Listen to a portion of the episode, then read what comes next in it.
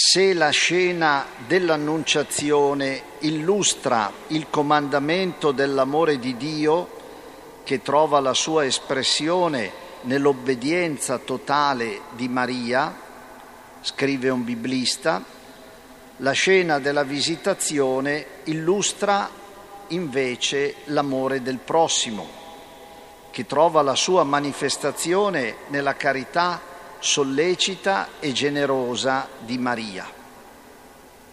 E aggiunge anche queste parole. Il termine visitazione è, non è del tutto adeguato.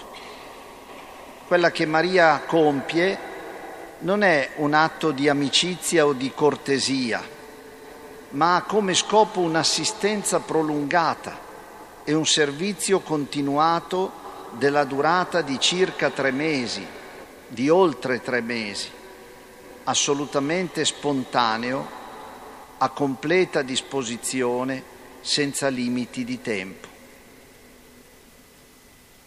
Verrebbe da notare subito, quindi, che l'assunzione di Maria comincia con l'annunciazione e manifesta una chiara reciprocità Dio assume nella sua vita Maria e lei assume il modo e lo stile con cui stare nella vita di Dio, ossia il servizio, l'amore, il farsi tramite, essere segno, essere presenza di quell'amore. Le specificazioni che Luca aggiunge nel suo racconto, Maria si alzò, andò in fretta, letteralmente con sollecitudine ed entusiasmo, completano efficacemente il quadro di quel viaggio e di quella prolungata lontananza da casa sua, pure in un periodo delicatissimo e di fronte a tradizioni e usanze segnate dalla rigidità tra la promessa nuziale fatta a Giuseppe e l'inizio della convivenza.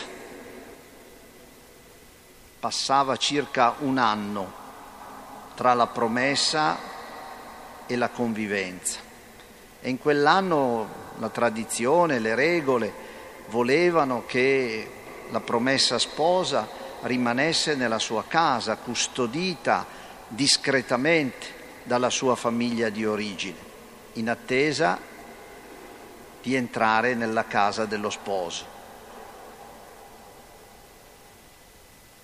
Maria si espone invece alla critica, anche alla condanna, sa quello che vuole quello che fa, abbandona la sua casa paterna per recarsi, appena gravida, dalla cugina che l'angelo le aveva detto ormai al sesto mese.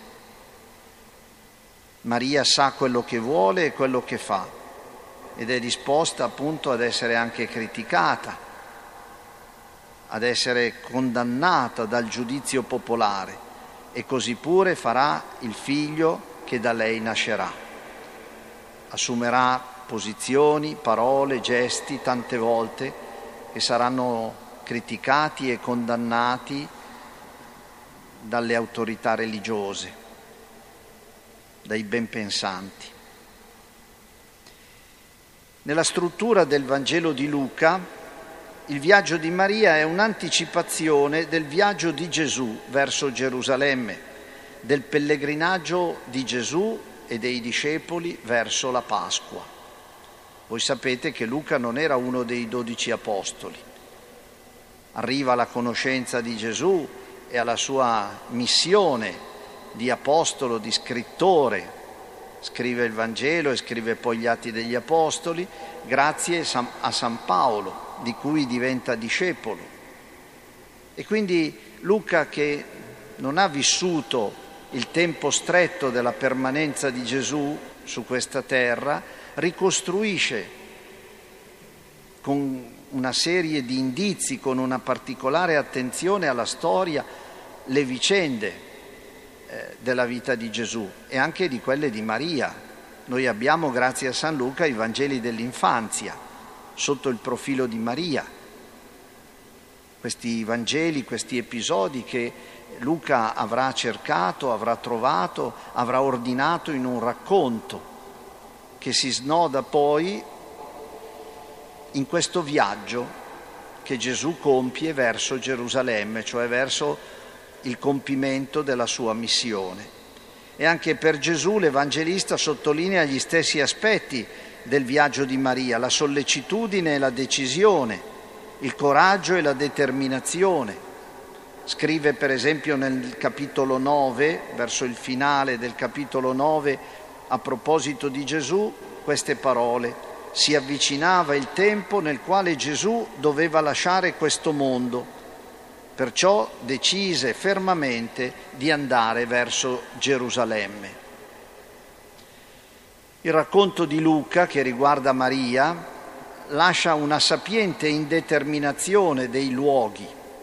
Si fa riferimento soltanto alla regione montuosa, mentre la Galilea a nord è pianeggiante la regione di Gerusalemme, a sud la Giudea è montuosa, è più aspra e si parla anche soltanto di una città di Giuda.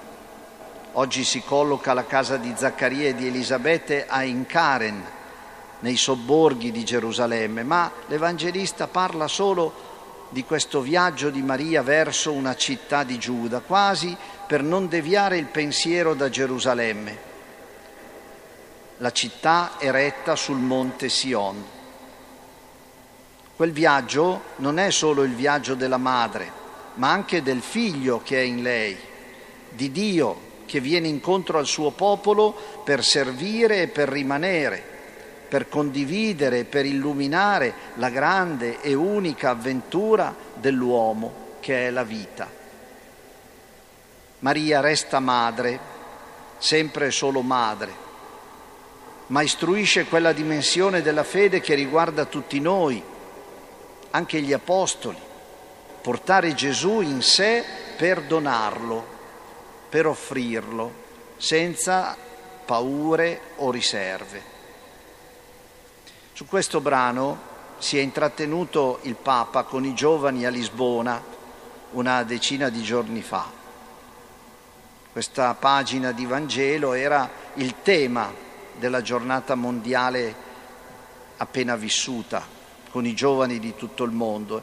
E proprio a Lisbona, nella veglia dell'ultima sera, il Papa diceva queste cose a proposito de, di questa pagina evangelica. La gioia è missionaria, la gioia non è per uno, ma è per portare qualcosa ad altri. E poi dice ai giovani, vi domando, voi che siete qui, voi che siete venuti a trovare il messaggio di Cristo, a trovare un senso bello alla vita, lo terrete per voi o lo porterete agli altri? Noi possiamo essere radici di gioia per altri. Non si tratta di portare una gioia passeggera, una gioia momentanea, si tratta di portare una gioia che crea radici una gioia che rimane e che continua a portare fiori e frutti lungo il passare del tempo. L'intuizione di Elisabetta circa Maria la definisce con tre termini. Benedetta tu tra le donne, la madre del mio Signore, beata colei che ha creduto nell'adempimento, nel compimento della parola del Signore. L'intuizione di Elisabetta circa Maria giunge a pienezza dopo gli eventi della Pasqua, dopo anche quel legame che si stringe sotto la croce tra Maria e Giovanni.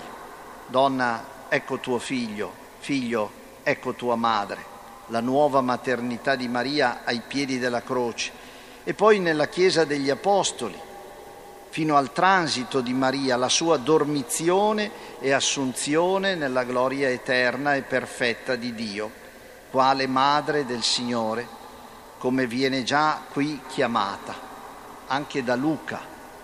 Luca non ha partecipato alla vita di Gesù, alla vita terrena, ma ha incontrato la prima comunità cristiana, la Chiesa degli Apostoli, dove Maria era presente, era venerata, dove si poteva conoscere e incontrare.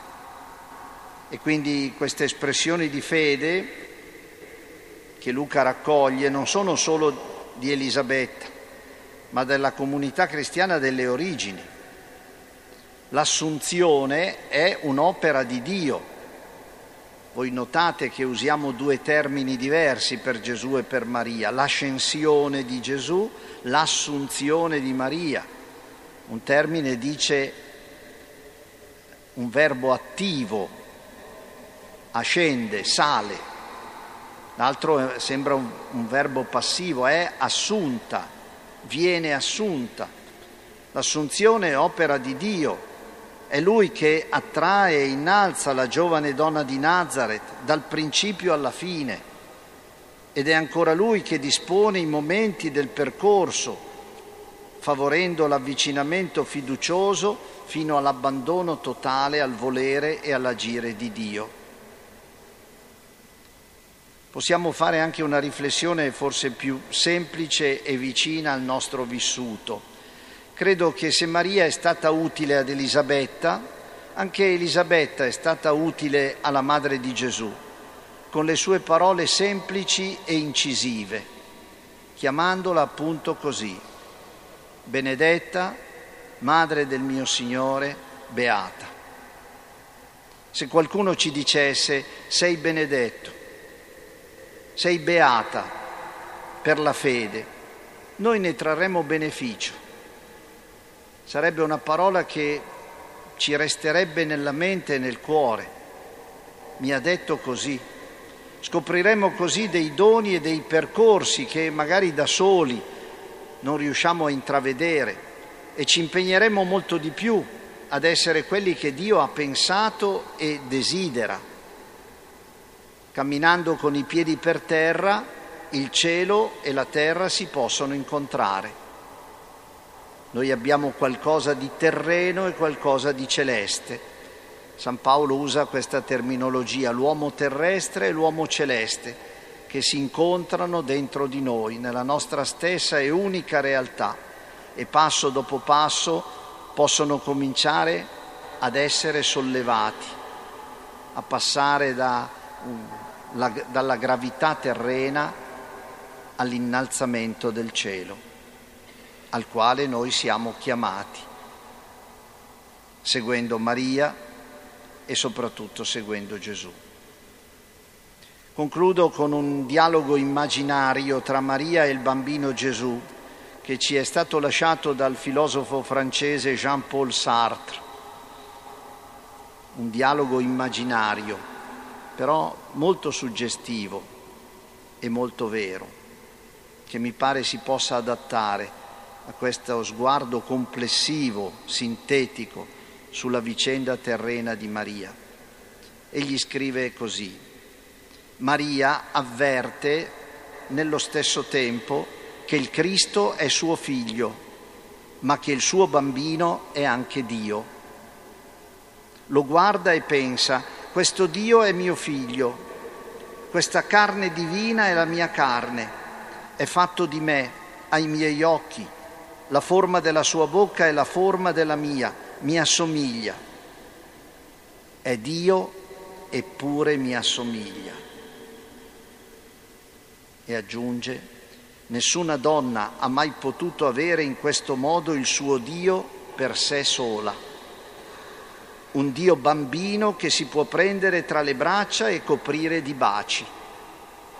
Un Dio caldo che sorride e respira un Dio che si può toccare e che ride.